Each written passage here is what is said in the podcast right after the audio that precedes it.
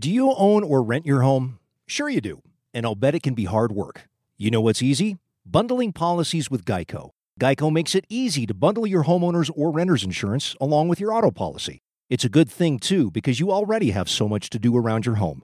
Go to geico.com, get a quote, and see how much you could save. It's Geico Easy. Visit geico.com today. That's geico.com. Yeah. Okay, you, are you ready to start? I'm ready. Everyone signed? Yes. Good.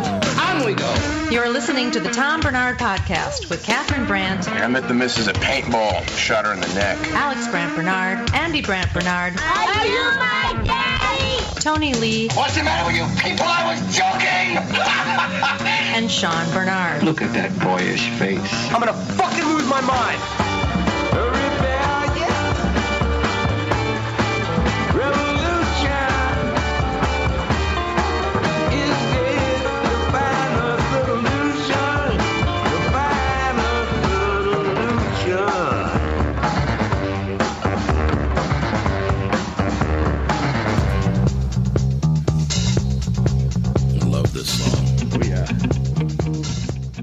Hey, Hey, oh, he's finally. here. How nice. I can relax. Kostaki's back in our lives. That's all the difference in the world. I'm so happy we don't have to play Atlanta next week. Thank God you would. I'd never heard the end of it. that's true. Actually, Sorry, we're down in Florida trying to be warm. I have an aunt in Boca. I'm there a couple times a year. Does she talk like this? she's she's got a Greek accent, so Ladies and gentlemen, it is time once again for Kostaki Economopoulos and Quick Snaps on the Tom Barnard Podcast. Good morning, sir. good morning, guys. Papa Dappa Constanticus Giannopolo Podopodopoulos. So Atlanta is just sitting around on their ass waiting. Seattle comes to Atlanta, and and they're going to lose. I don't know if that's true, but I like the way it sounds when I say it. If, I understand that. if you want to go from Seattle to New Orleans, you got to stop in Atlanta. That's true on Delta too. Oh, and very, that's true. Yeah. So looking at the divisional round, the scariest team is Atlanta because I'm a Falcons fan and I'm scared. Uh, I think you'll be fine. I, you know, to tell you the truth, it's going to be you and the Packers, I would assume, in the NFC Championship. I hope so. I think so. We'll see. Well, I'm rooting for the Niners. Actually, I think they're an easier team to beat. Yeah, I know. But we got to handle the Seahawks first. They're they're the hottest team in the NFL right now. They really are. 24 unanswered points. They look terrible early and great late, like Cher on a show day. the Redskins are the opposite. No one's gone from looking that good to looking that bad since Bruce Jenner. Oh, oh. he does look horrible. yeah, he does. he did it to himself. Yeah. The Redskins were dominant for a short time, then they fell apart. You know who else did that in Washington? The Republican Party. Yeah, Yeah, that's a fact. so you can tell it's the playoffs because they really crank up the intensity of the subway commercials. They are Seriously. everywhere. Hey, who, who is Mike Lee? Mike Lee, I don't know. He's in the subway commercials. He goes, like me, Mike Lee. And I'm like, who the hell is Mike Lee? I have the same question. I do not I'll know the find answer to that. Just a huge customer. Just yeah, there you go. He goes there every day. Wild card weekend, or as my girlfriend calls it, football is still on. Yeah. Ray Lewis acquitted himself nicely in his final game in Baltimore. No surprise. He's used to being acquitted. He's retiring. How is he going to get all that aggression out now? Is this is bad oh. news for his karate sparring partner and that war dance? Is he going to do that in the first tee now? Is that what happens? And what about that helmet? What was that thing? I think that's cool. And the crazy robo arm? He- Yep. He's retiring to go to work in television. You know who else did that? Vince Young. He just installed my cable. Oh, that poor Vince. Yeah, he uh, he's broke. Yes, he is. I tried to write some jokes about the Packers Vikings game, but it was more exciting to stare at the blank page.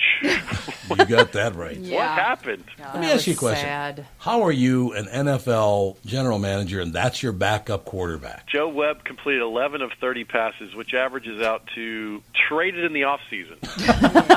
Might turn him into a wideout, maybe. yeah, actually, that's where he. That's how he started, right? Right. And Ponder, you know, he he had fans calling for his replacement all season. Then he Yes. played just well enough for them to be disappointed that he didn't play. He's Yes. inventing new ways to be disappointing. I think he's standing on the sidelines going, "Hey, so you didn't like me, huh?" Uh, yeah, right. Christian Ponder quietly hoping that the game's a disaster. Vikings got blown out. To see people in purple this embarrassed, you got to go back to Barney the dinosaur. Oh man. Come on. Adrian Peterson still got 99 yards. He would have had more, but he was exhausted from carrying the team all season. Oh my Yeah, God! it was. Wasn't that unbelievable? By the way, 94 more yards than I moved all weekend. Football's still on. Yeah, I know, right? And Aaron Rodgers was awesome. He completed passes to 10 different guys. What a Kardashian would call a slow night. Oh, Texans beat the Bengals mostly on the strength of their defense. It's a shame J.J. Watt wasn't at the Alamo. Might have had a different turnout there. isn't he unbelievable? He really is. Um, the Bengals played so badly on Saturday. The team bus dropped him off in Cleveland. And apparently, the only people affected by the fiscal cliff were NFL coaches. Like seven of them were fired. I think the Mayans had it right. They were talking about the end of Norv Turner's coaching world. Oh God! It's about time for him to stop being a head coach, don't you think? Yes, I don't. For the life of me, every at at least in the last decade, every time he has a job, it, his team is terrible. I don't know how he continues to get work. He'll be a coordinator somewhere. That's fine. Yep. Tom Gamble might wind up the Jets general manager. Really, after Tebow, the Jets want to take another gamble.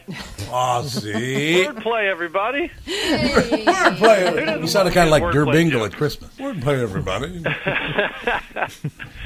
The Chiefs replaced head coach Romeo Crennel with Andy Reid. Sounds to me like six of one, half a dozen wins of the other. Uh, come on, that's a good joke. Slow. Uh, should we laugh?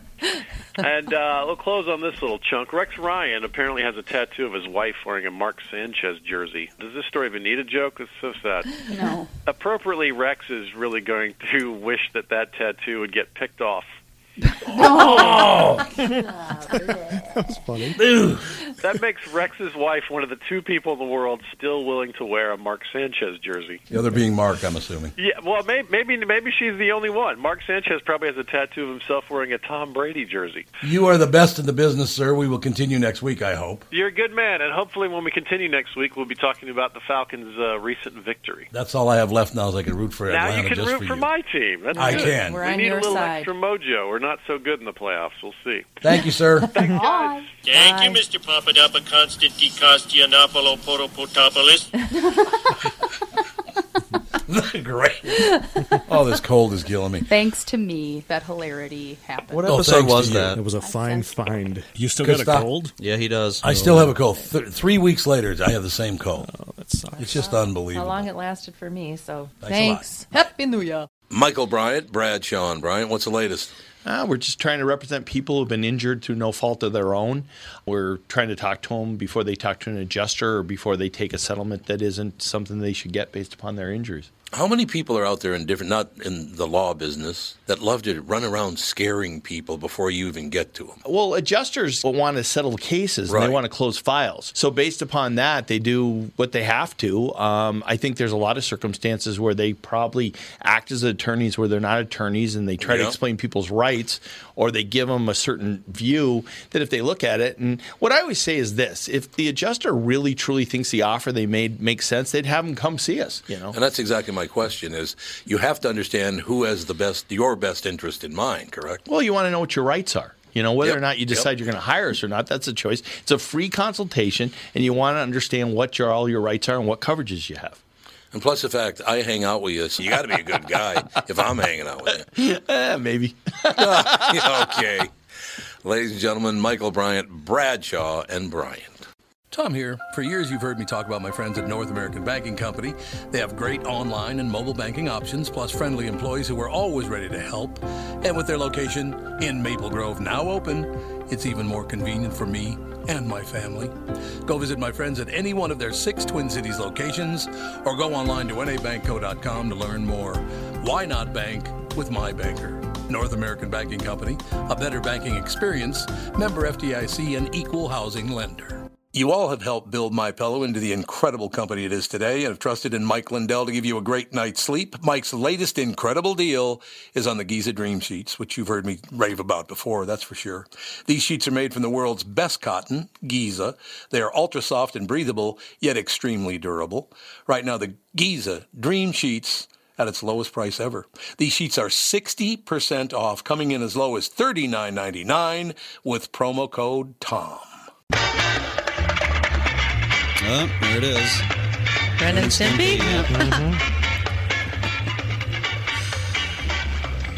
Ladies and gentlemen, the legendary Billy West, our guest this morning here on the Tom Barnard podcast. Billy, great having you on, sir. Thank you. I think it's probably the first time I've uh, had the chance to speak to you. Yeah, I, I, I would guess over the. I just missed you. You you started doing voiceover in New York in in the mid mid eighties. Uh, yes, I got there. Yipes. Um, probably about '89. That's what I would say. Yeah, I had, I had left in '86. I was doing I was with Don Buchwald doing voiceover, living in New York. Oh yeah, and left there in 1986 to come back to Minnesota because my wife and I were expecting our. By the way, Baby. Catherine is my wife, Alex is our daughter, Andy is our son, and Tony Lee is with us also. And I have to tell you something.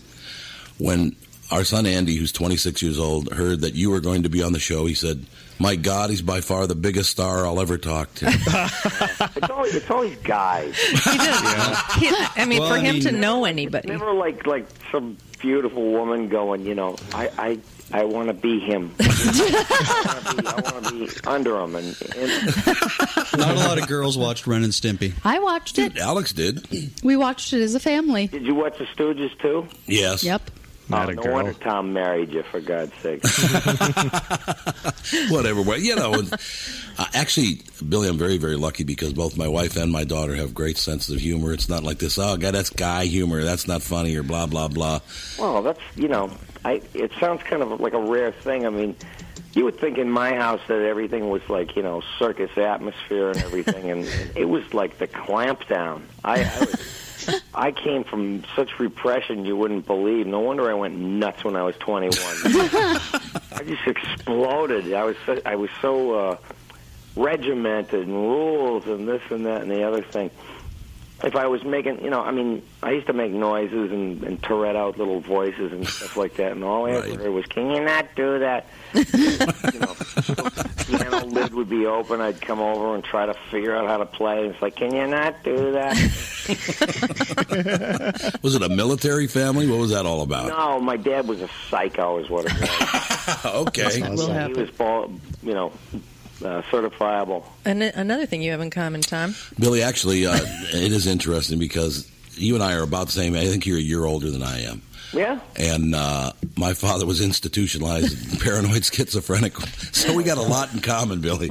Well, you know what? My dad um, never was diagnosed or anything. I mean, he, you know, we just we just knew what he was up to, and what were we going to do? Go march down to the hospital and say, "Could you guys get the butterfly net and come over to 14582 Turner Street?"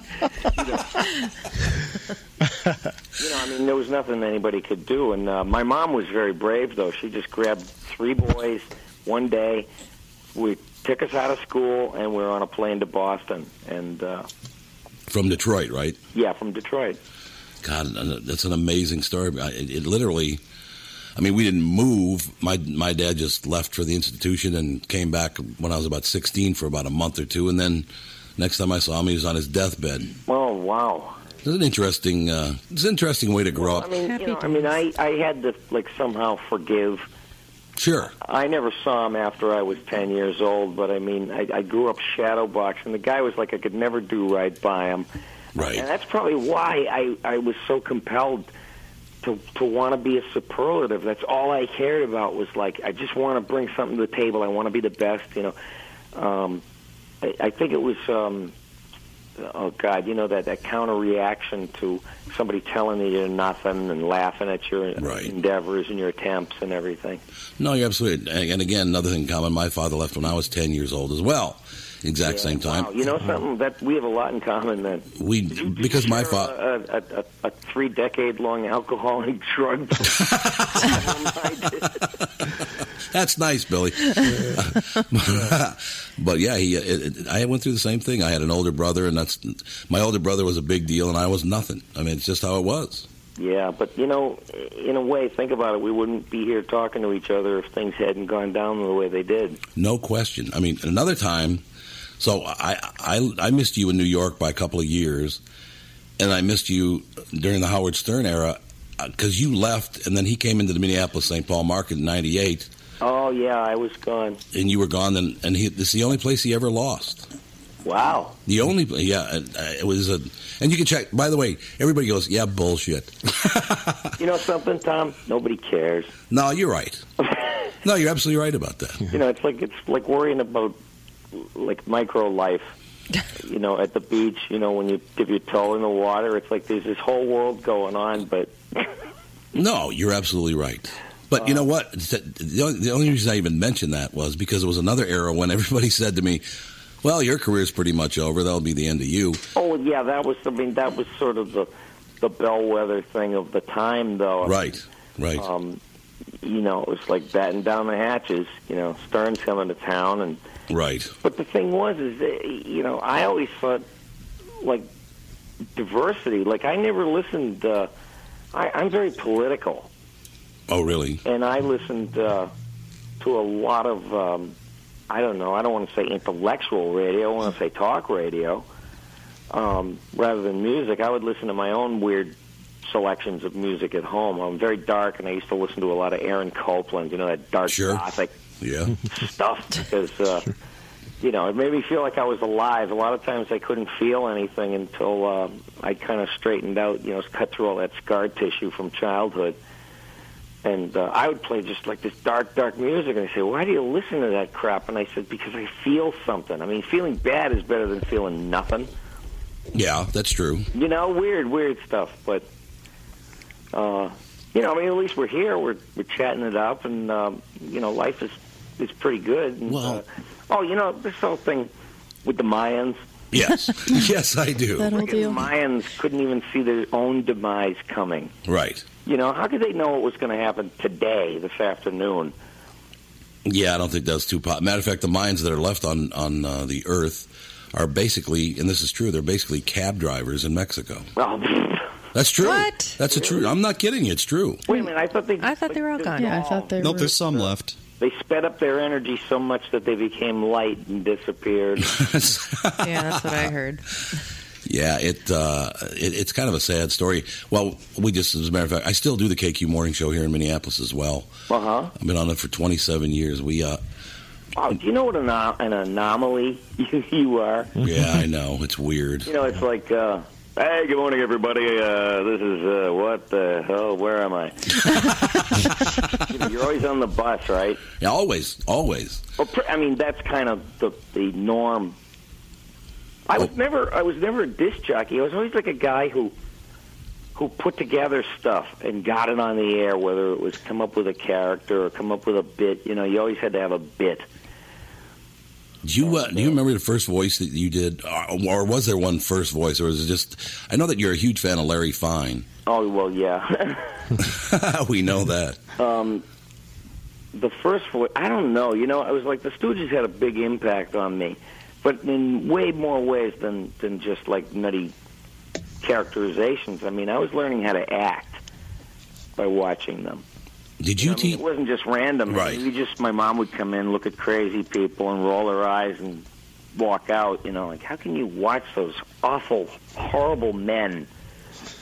And I said, Mom, but they're great. They smack each other in the face. Yeah. You know, and, and and when I first heard that stuff, I, you know, everybody could do Moe and everybody could do uh, Curly, but nobody gave a damn about Larry, which fascinated me. You know, the little that he said used to kill me. Hey Moe, there's too much tinsel in the tree. hey Moe, you took my money, right? Yeah.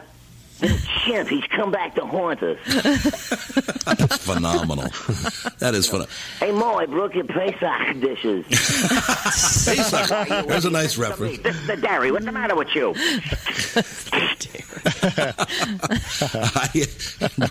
talking about Pesach and the dairy plates, and yeah, now we're talking. I oh, I had heard a rumor, and I don't know. I, this is a, uh, it was just a rumor if it's true or whatever. But someone told me that you taught Sean Hayes how to how to do Larry Fine's voice. Is that true? Oh, Sean Hayes, yeah. I coached him. I thought you did. That's what I had heard. I was hired as sort of a consultant, but I wound up working with Sean Hayes. Uh, the guy that was Moe, I never had, I never had to do anything. I mean, that guy was just like he was born to be Moe. I mean, I just thought it was a great portrayal. Will Sasso, I helped a little bit uh, as Curly. I just told him some stuff, you know, like um, like something I knew that I didn't think anybody else in the world knew, or maybe a few aficionados knew. But Curly, when he when he ran, you noticed that he had a limp. Mm-hmm. or when he walked quickly, he had a limp. And uh, and Will said, "Yeah, why is that?" And I said, "Well, he shot himself in the foot when he was 13." Really? yeah, I mean that was his rite of passage right there to be a stooge. Don't you think? Shooting yourself in the yeah, foot. yeah, that did set him up. You know, I could just see him. You know, Ma, I shot myself in the foot. I was waiting for that. God, you spent a lot of time watching the Stooges, Billy. yes, I was uh, saturated. But I, Some I may mean, I too liked the Mark Bro- Marx Brothers, but they were a little highbrow for me. Um, I like the uh, highbrow. Yeah, I like the uh, just the. I don't know what do they call it, the crassness or whatever of the Stooges, whatever it's supposed to be. Yeah, what it is supposed to. You must really like the fact that that I mean, our children, Catherine and I sit here, and our son's 26 now, and Alex, our daughter's 23, and you made their lives much much better as children. They they loved you. Oh, that that's really something great to hear. You know, it's like I I did come into the business. I didn't want to be famous. I can tell you that. I was a musician, and I didn't give a crap about anything. You know, I was I was a painter, and you know, like that sensitive little you know uh, spring-loaded artist. You know, hair trigger of the works.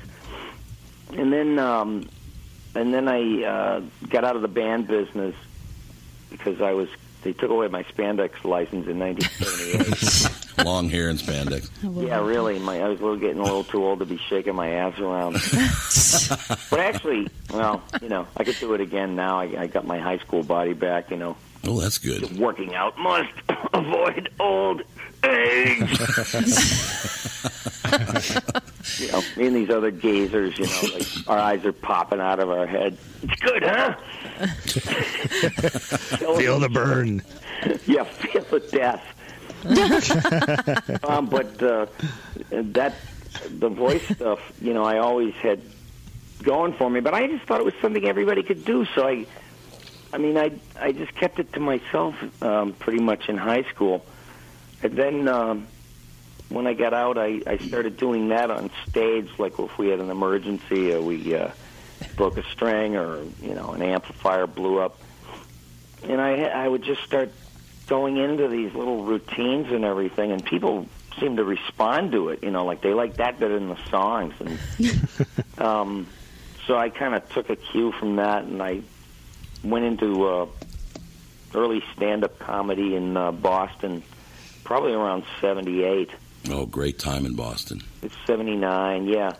Um, all my friends were the guys who became famous. I didn't stay with it because I got into radio, and that had to be 30 years ago. Yeah. Um, Yeah. close to it. You know, I got in uh, '81, I think, or '80. Yeah, so 32 years ago.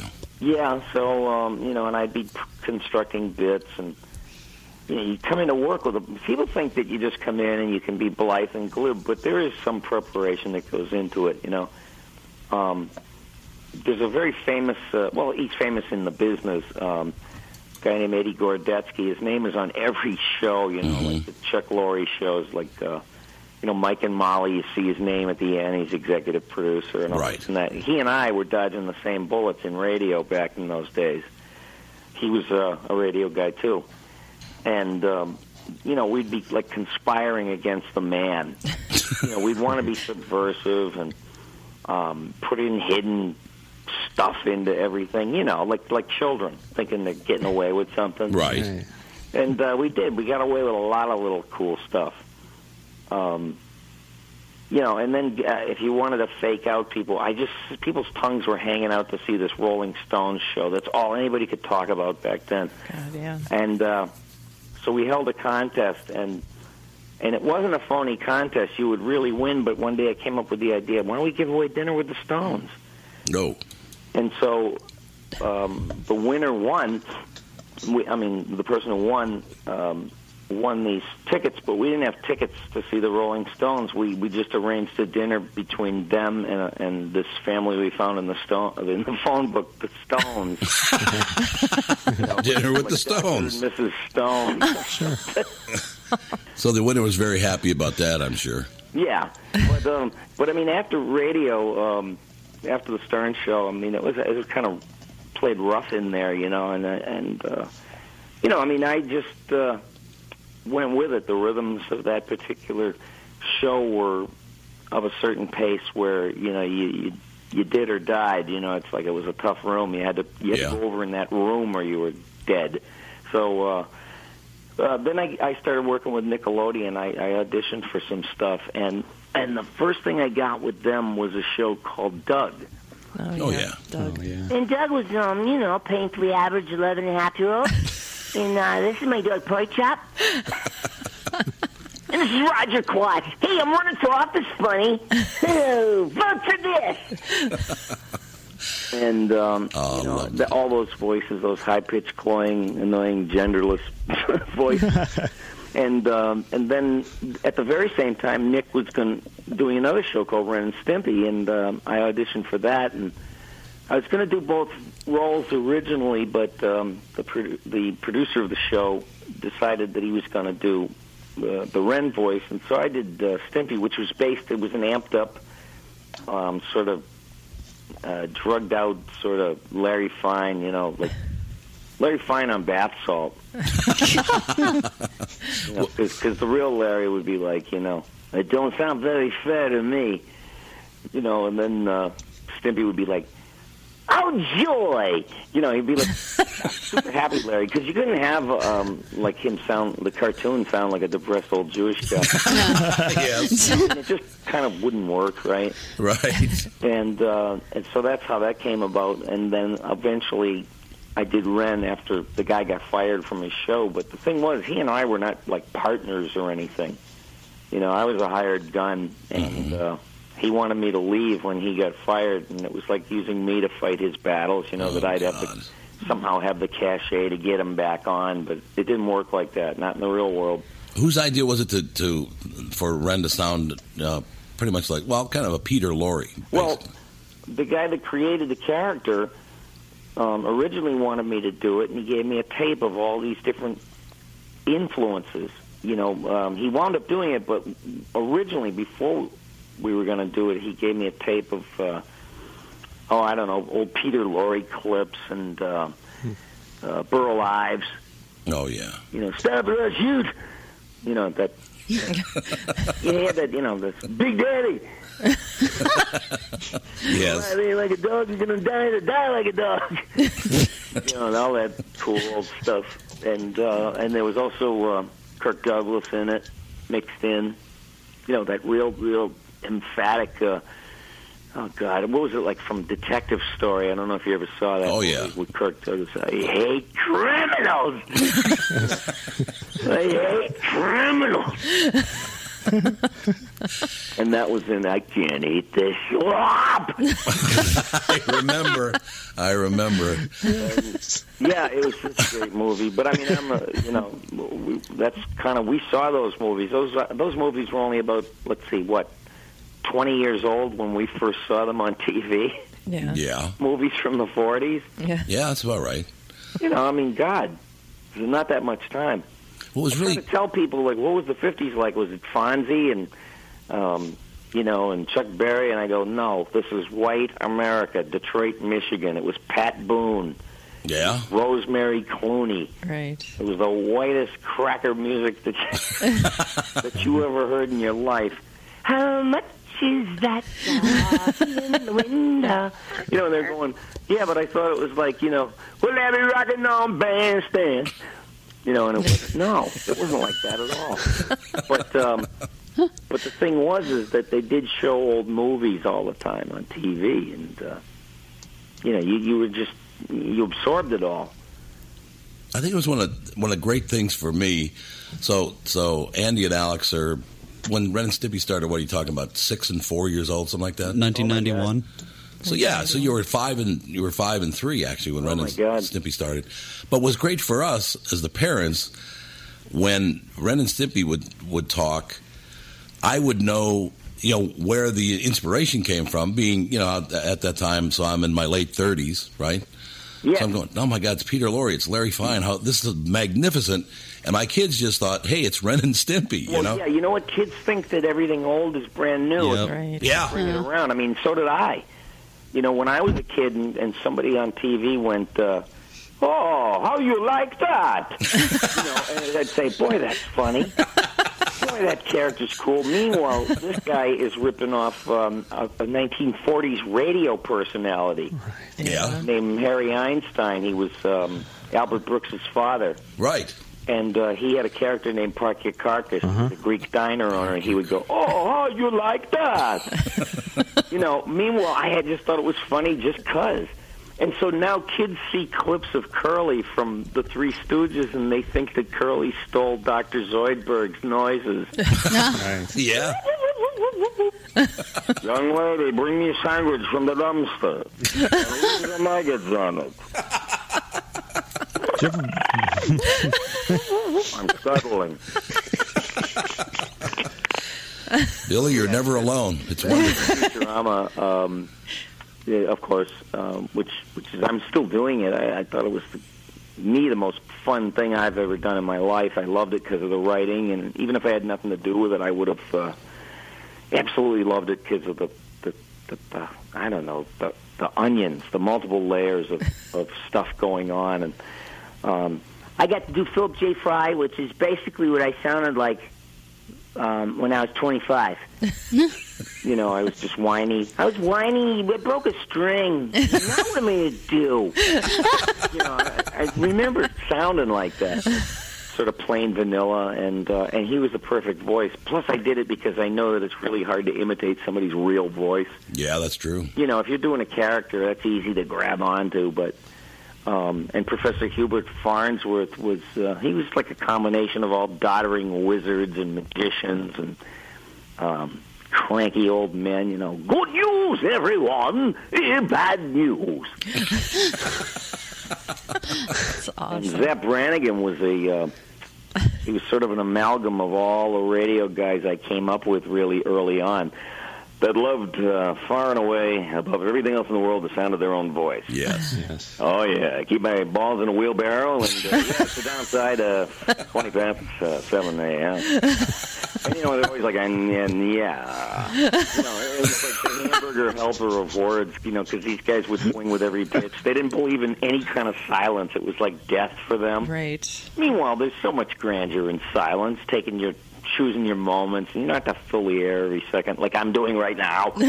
you know, but um, you know, these these guys are like, yeah, yeah, coming to the Worcester Centrum, and and I saw I, I said Zapp Brannigan would be kind of like that. You know, I mean, he, he's just like he's a big bag of hot air, and and he's got that big sonorous voice, and he, you know, uh, you know, it's like. Uh, Kif, alert the men. I've made it with a woman.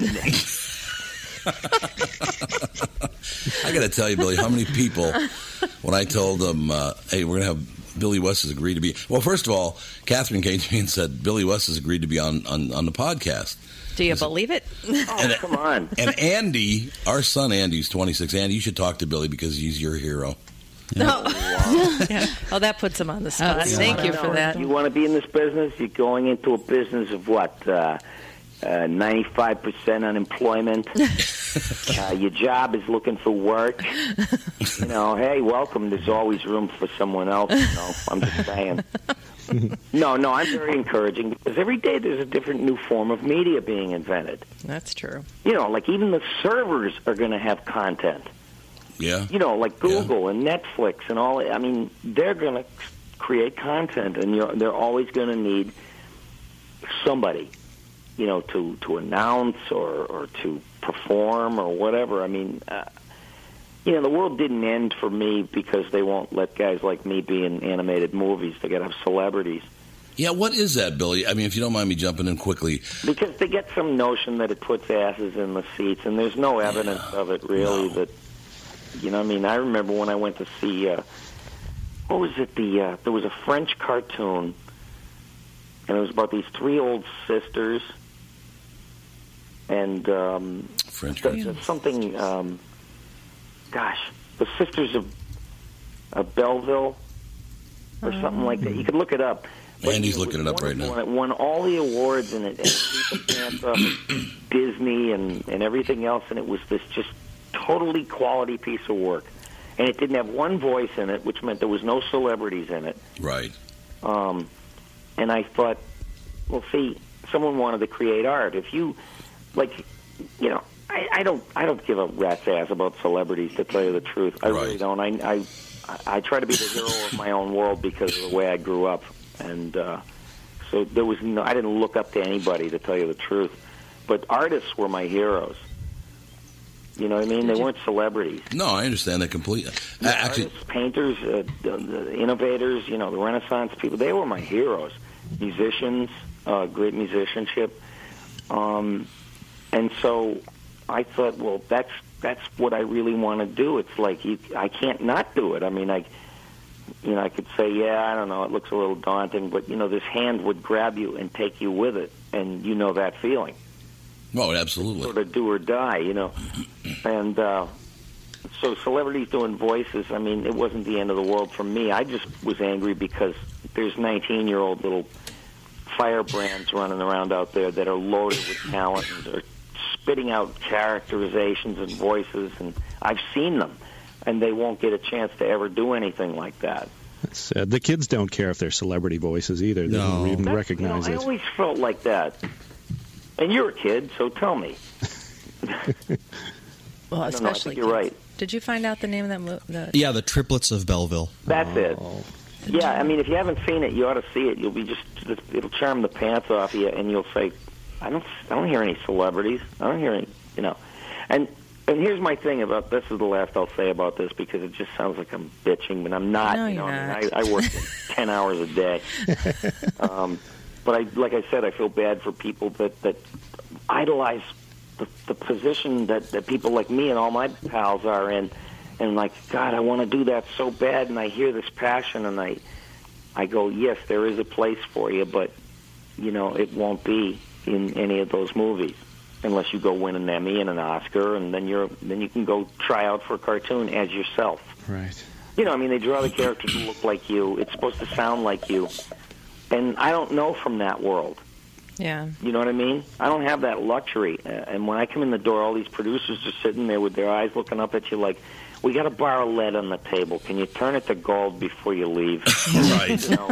And and then there's alchemy. That's what makes something magic. If you know the celebrity comes in and there's a bar of lead on the table and they do their thing and they leave and it's still a bar of lead, if you ask me. Right. Yeah, because nothing has changed. There's no uh, alchemy, like I said.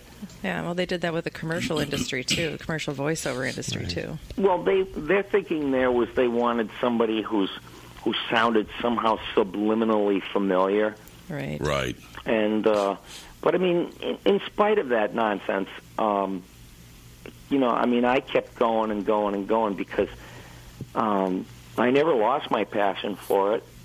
I never did. I never got jaded. I'll audition for anything. If you want to work, you got to audition. People go, "You got to audition?" I say, "Yeah, of course." You know, I, I have that journeyman mentality, that immigrant mentality. I'm sure, Tom, that you know what that means when somebody says that. No, Our exactly. Uncles and our dads, and, you know, they had to work like 18 hours a day, and and now they look down and it's like, you know, you had a chance to work 20 hours a day and you didn't take it. yes, exactly. What are you effed up?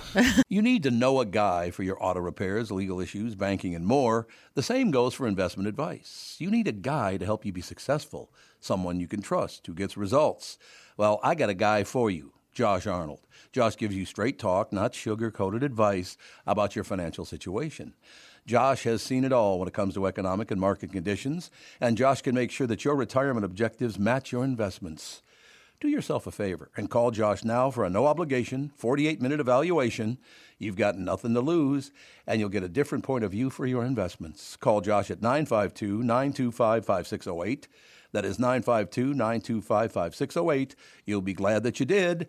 And tell him his, hmm, his guy, Tom, sent you. Investment services offered by Josh Arnold Investment Consultant LLC, a security investment advisor. Past performance is no guarantee of future results. All investments involve risk. All comments and opinions are Josh Arnold's and do not constitute investment advice. Tom Barnard is a paid endorser. The only guy, the only guy doing twenty hours a day in, in voiceover now is Morgan Freeman. That's about it. Oh, really?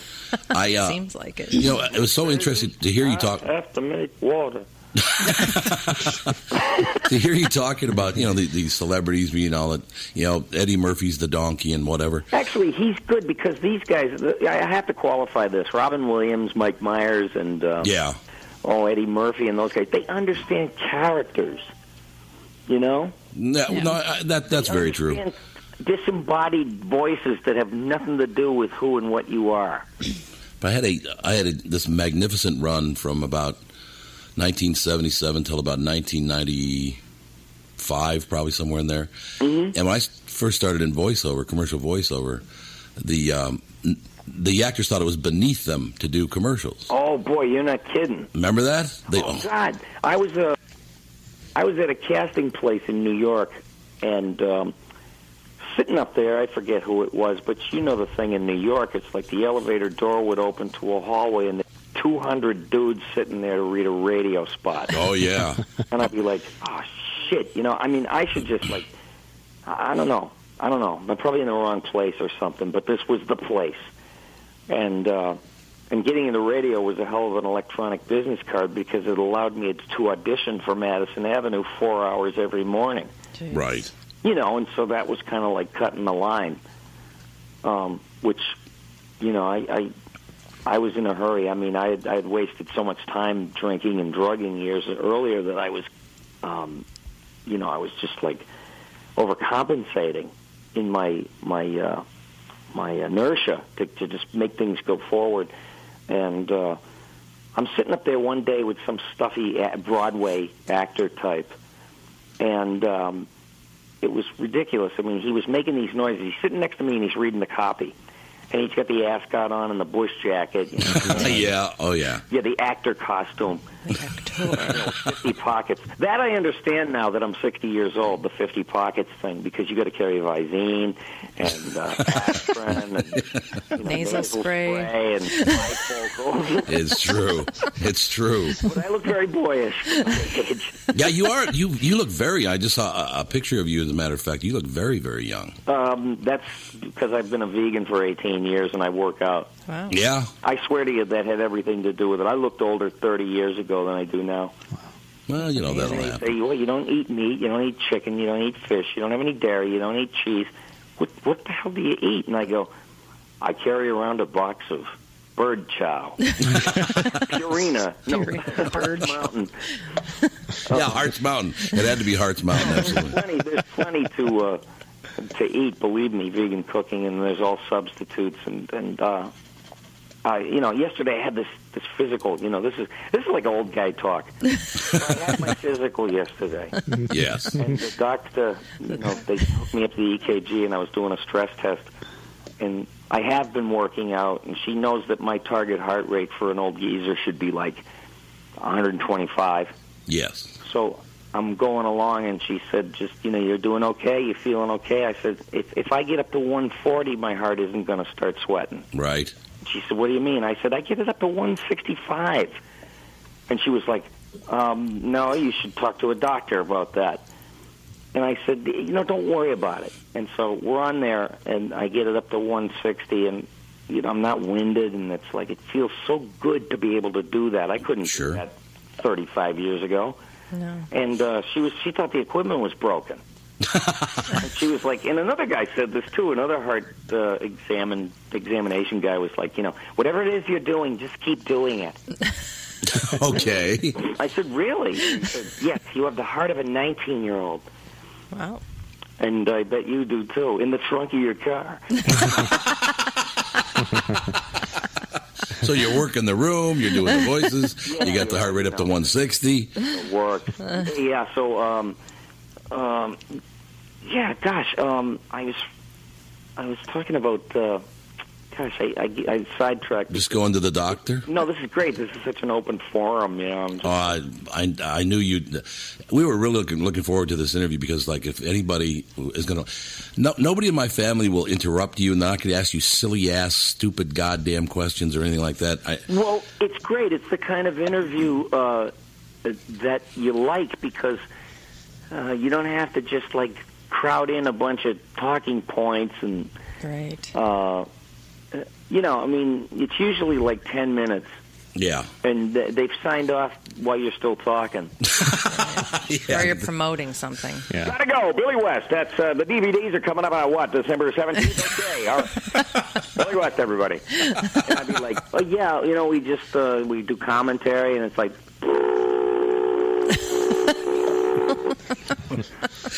Oh man, It- you should honestly, Got do God. telephones in case you need any, in case you know anybody that needs a telephone, Well, we probably do a dial tone. Yeah, a dial tone. Good old-fashioned Yeah, dial exactly. tone.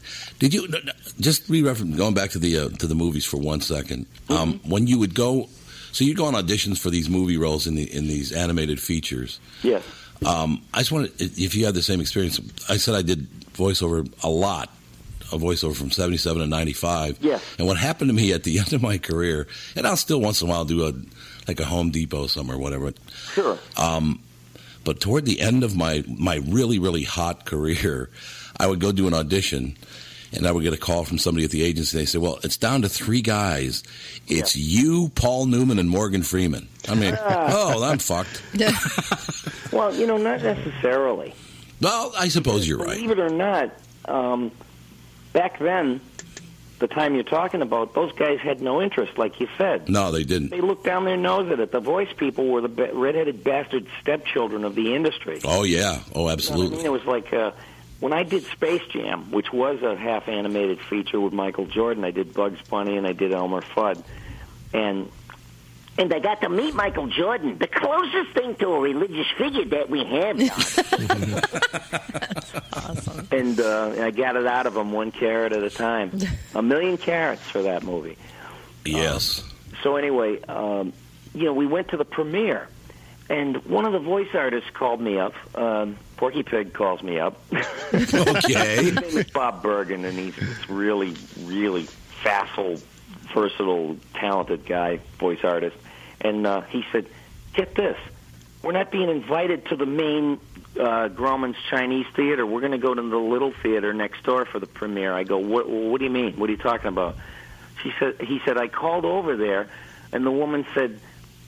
Um, you know, when I asked her, "Are we going to the Grauman's, the Grauman's Chinese Theater?" and she said, "Oh no, that's for the actors." Oh, oh God, man. You're Oh, not on the list. You guys go over to the part of the pool where people piss. I mean, that's basically what it was like.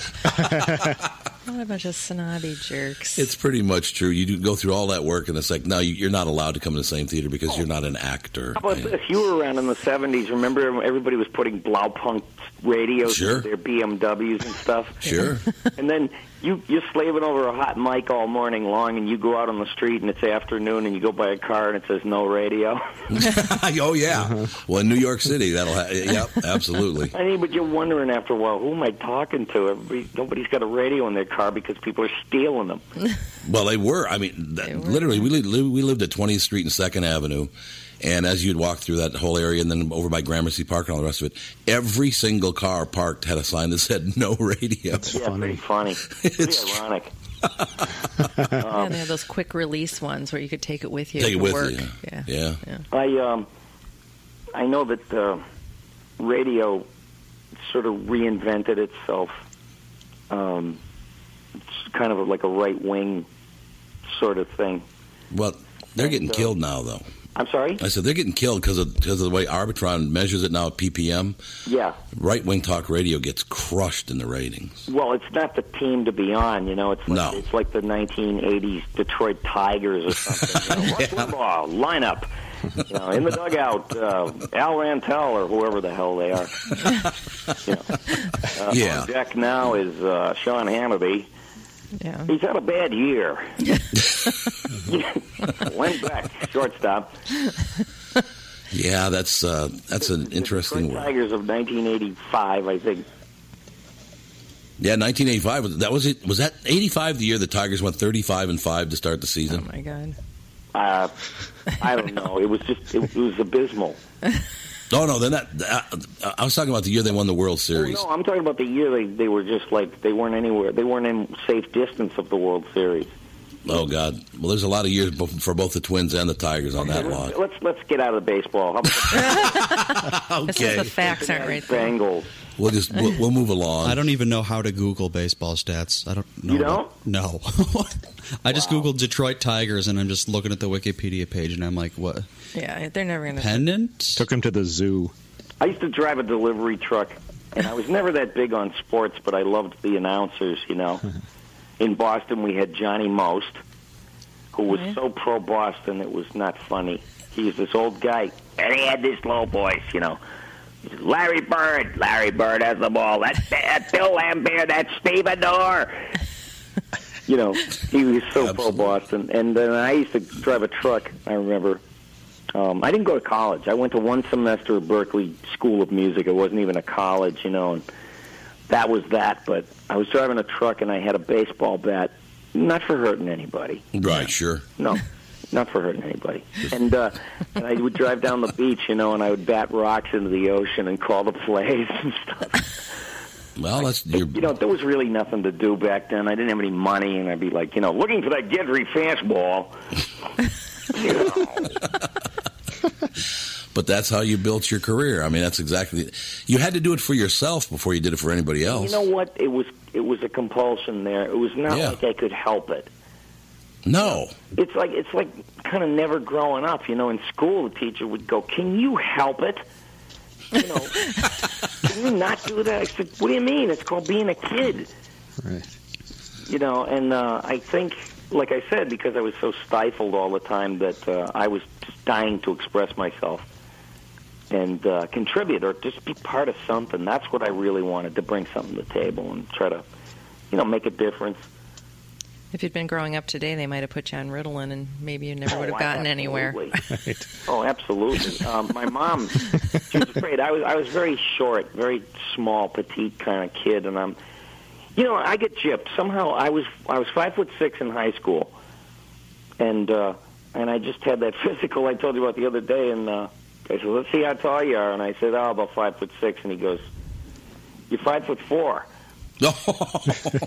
and, and it's because the cartilage in my knees, I had some real serious problems, you know, where they were grinding away all Oh yeah, yeah. And uh, I'll be damned if two inches of it didn't disappear somewhere. Maybe a disc, you know, shortened or Yeah. whatever. But I used to think that was a riot, you know, that that uh, they'd say, "Oh no, no, you get smaller when you get older." And I said, "Yeah." that makes a lot of sense. You weren't You know, buying it. Bones set in place after all those many years, and oh no, No, I went through uh, same thing. uh, what? I went from six one and a half to six feet tall, even. Like I said, I'm about a year younger than you are. Same thing happened to me. Isn't that funny? It's weird. It's like Listen, you know what this is? It's like people listening in on a nursing home. Porn. this part is actually this part I'm of it is. shrinking. nursing home porn. My hernia scar. Look, what a good job they did. What I really enjoyed earlier when you talked about going in for your physical, you said you said it, and he said it- you said it just like this. I went in for a physical yesterday. you became an old Jewish man because you went in for your physical. Well, you know what it was? They, they, all those guys loved Myron Cohen. Oh God, yeah. You know, for people who don't know, and of course you don't know, um, uh, it's, he was a storyteller, and he was he was uh, Yiddish bent, Yiddish uh, sort of dramatics when he was telling a story. Except he was very, very funny. Yeah. Tonight Show a He goes, "It's not a question." You know, like talking like a rabbi. You know, should that you laugh at these things? you know, I just, I, I, I get everything from everywhere. Everything went into the percolator. There was nothing I didn't uh, like or or absorb or, you know, bad and good. I mean, it it, it was just uh, input. Yeah, and you made that's a wonderful life of it. That's the, see, that's the great thing. You started out, you felt like shit every day. I'm, I'm Oh, sure. every day. I'm sure that you really feel great around the holidays because I know when the holidays approach, I get nuts. Oh, the holidays. You know what? I, I don't feel so bad. You know, it's like um, my Christmases were pure hell on earth back in Detroit, and I don't want to belabor that stuff, but um, I got to kind of not care about the whole the the external aspects of Christmas. I mean, I thought about spiritually. I thought, well, what does this all mean to me? You know, I mean, um, I believe in a higher power. I I was raised Catholic. I had the, the Catholic stuff shoved down my throat. I knew the mass in Latin. I was an altar Sure, boy. absolutely. You know, and you know, so don't tell me. I probably know more about religion than most people, the people that consider themselves religious. But I saw a lot of holy hijinks going on yeah, I know you. backstage. You know? This is a direct quote, actually, because I was an altar boy for one week Oh boy. when I was when I was in seventh. Bony fingers on your knees. Tell me you didn't. No, no, no, no bony fingers. Hello, my son. I'll tell you exactly what it, Says, Don't tell anybody. we, uh, you know, on Palm Sunday. Pre cum. Oh, I like it. Though. on Palm Sunday, you had to come home from mass with a, with a palm, obviously, right? Right.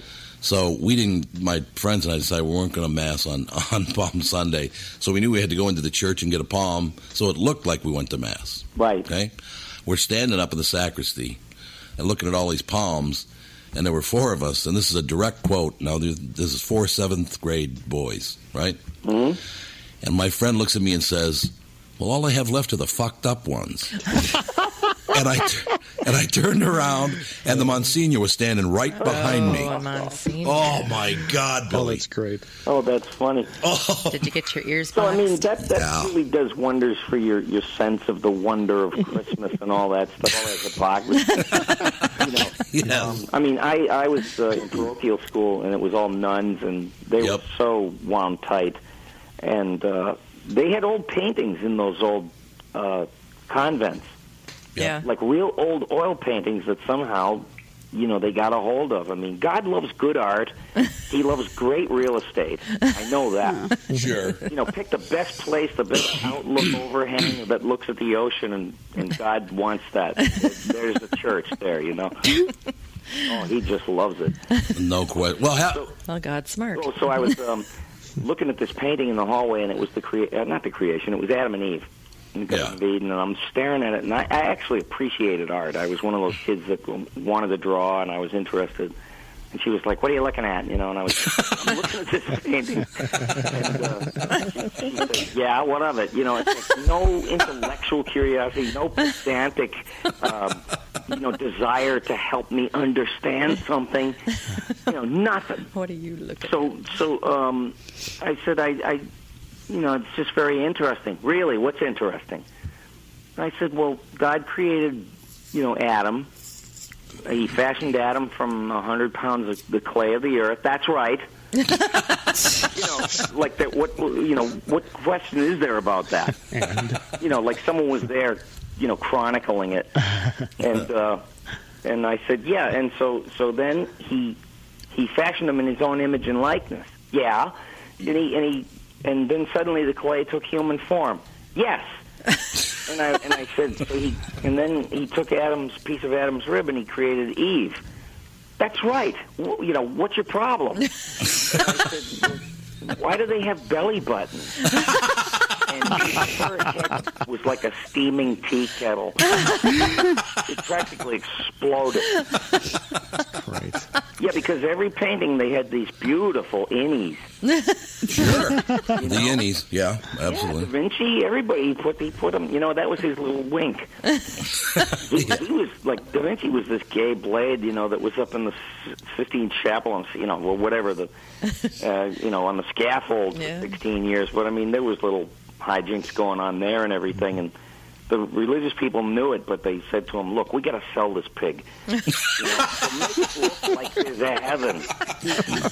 You know, make it make it really look like there is a place where God lives, and uh, and He did it. But Yeah. these guys, you know, the church paid them, and they they had the time of their life. You know, they said, "Oh, he was suffering up there and everything," but no, not exactly. You know, he had company. He had company. Yeah, That's you true. guys got up there. Billy, but you know, I mean, that whole business is like it just knocked all the joy of anything out of me. Um, that that constant, you know, uh, like your your your soul is being held over the pit of hell, you know, like a loathsome insect at, at God's discretion, and it's like, I mean, I was afraid enough, you know, of humans. Now I got to worry about the, you know, the the celestial or the supernatural or whatever, the religious. And so, you know, Christmas, I don't feel so bad. You know, I'm like going, I, I don't really care about this. I'm not going out there, and I'm not going to fight for my life for a parking space and get into it with people. but I realize these people don't give a shit about Christmas any more than I do. Right. They really don't. I mean, that they're willing to kill someone over a parking space. Yeah. They don't care about whatever the meaning of Christmas is. No, they just had a slugfest over the new Air Jordans. This is true. Really? The new Air Jordan. There was a fight. Yeah, and people are getting worse. Yeah, they are. tell me they love Christmas more than ever? I don't think so. Nike, you're right. You know, I mean, I hate to be so, you know, a downer about it, but but uh, believe me, I did come from a very religious background, and you know, so I kind of I know both sides of things. And and hey, if you want to enjoy stuff, I mean, I truly did believe in Santa Claus till I was ten. Yeah. Yeah, my mom really kept it a secret. My mom was a, a very great person, still is, you know.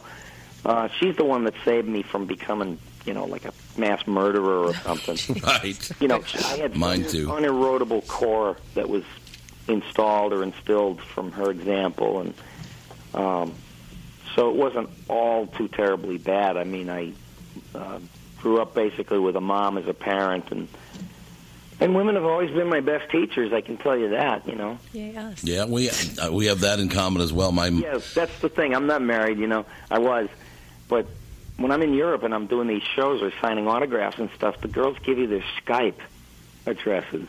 Please, yeah, that's right. They do now, don't they? I'll go home and we'll Skype. I'll be Skyping a particular woman for like I don't know two three months, and I'll say, you know, we've been window shopping each other for all this time. Why don't we just meet somewhere? And you know what? They they met me. A couple of them. It's like I said. I just want to have a good time. I want an adventure. I don't want to go down the street and go to a movie and have a you know a faux Italian dinner at the Olive Garden. So romantic. think that that's an Italian restaurant. right. Um, you know what I mean? And uh, but it's like it's an adventure. I go to an, I'll go to another country. I get to see things and and uh, and hang out with somebody that always you know kind of turns out to be great. It's a that's a wonderful thing. So your mother's still alive? Yes. God, you're so lucky. Yeah, I know it. Believe me, I I call her up. I wish I could be there all the time. She's in Boston, but I said, you know what? Yeah. You're coming out here where I can keep an eye on you. Out to California. How old is she now? She's uh, 80. She's eight. She's only eighty. Well, that's good. Yeah, but you know what? She doesn't have a wrinkle. Really? Really? She vegan? I think I got a lot from her. Yeah, yeah. You think you probably did. Yeah, and uh, you know, you know, also uh, uh, a, a morality code of some sort. Do you have brothers and sisters? I have, uh, I had um, one brother. He passed on, but I have my youngest brother is out here uh, where I am, and uh, you know, I, I kind of take care of them. Well, that's nice. That's Yeah. nice of you. Well, I mean, you know, I just got to keep an eye on them. For all intents and purposes, when we left Detroit, I was the man of the house since I was ten years old. Yeah, same story. Yeah, isn't that funny? That is so bizarre that you and I met on this podcast because I could sit and talk to you for about ten hours. But I mean, at ten years, it was ten years old, and I, I you know, we're, we've been keeping you way too long. But and maybe No, you did you this. know what? I, I, I said, you know, to, to the publicist, I said, listen, I don't, I don't want to talk to anybody for more than 15 minutes because it's that usual, you know, dithering. You know, we got a sports guy that does a great ran. Yeah. oh, God. I got stuff to plug here, Junior. That's exactly it. exactly. But the thing was, is I was that guy. You know, years ago in radio. Yeah. Yeah, I don't. Some, they'd have some big shot on, and it's like, I don't know if you ever heard of Billy West. And I'd be like, Ugh.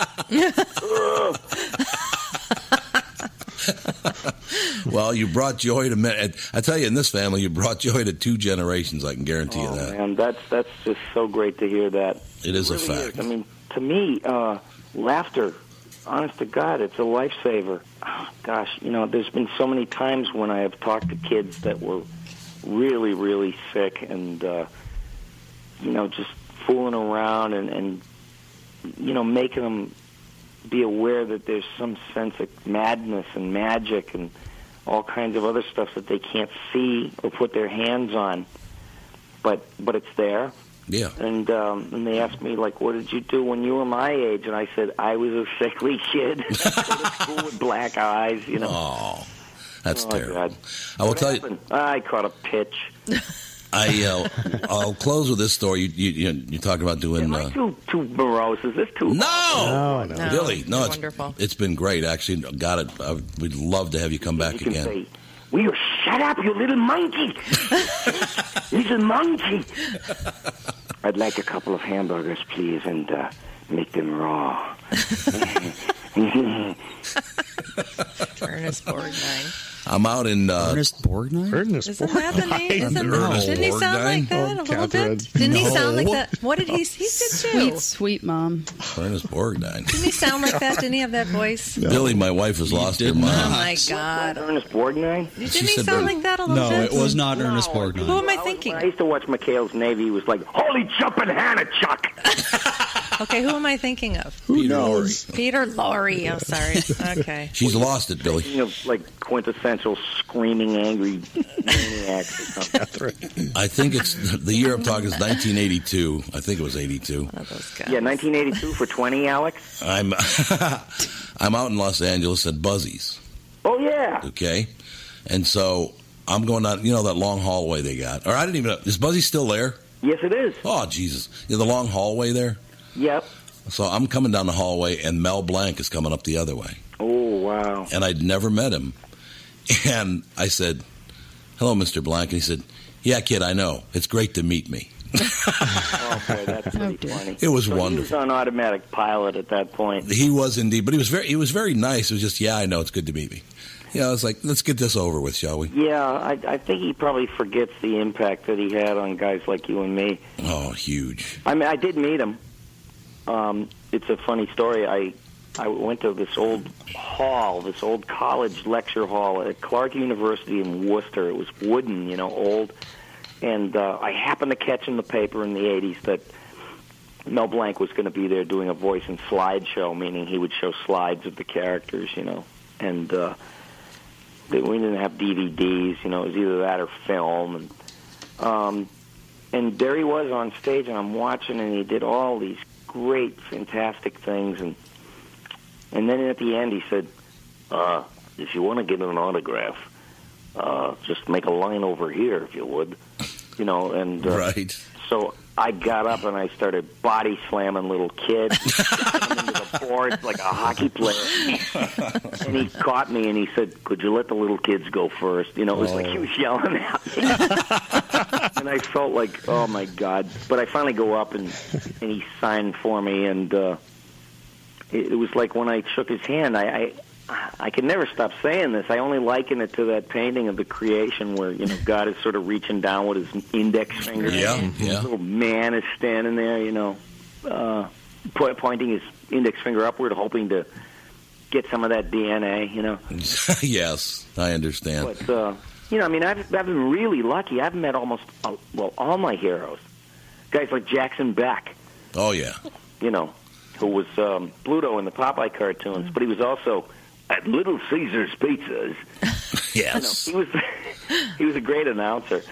And uh, you know, and I met Stan Freberg out here, and I met Les Paul. You know, I was a musician, and he was one of my heroes. Jeff Beck knew who I was. I was like, I almost fell over.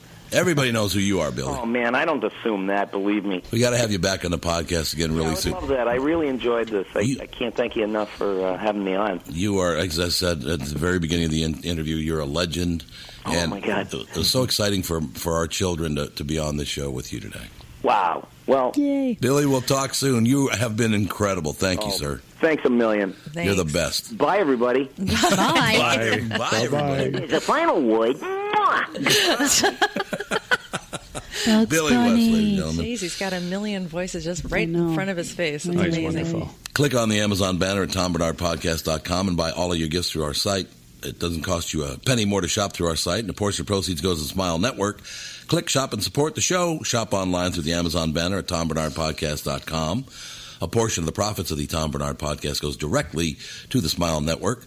The Smile Network is a nonprofit organization that provides life-altering, reconstructive surgeries, related healthcare services to impoverished children and young adults in developing countries. The Smile Network together, we are constructing lives one bright smiling face at a time. Thanks for listening. Have a great day.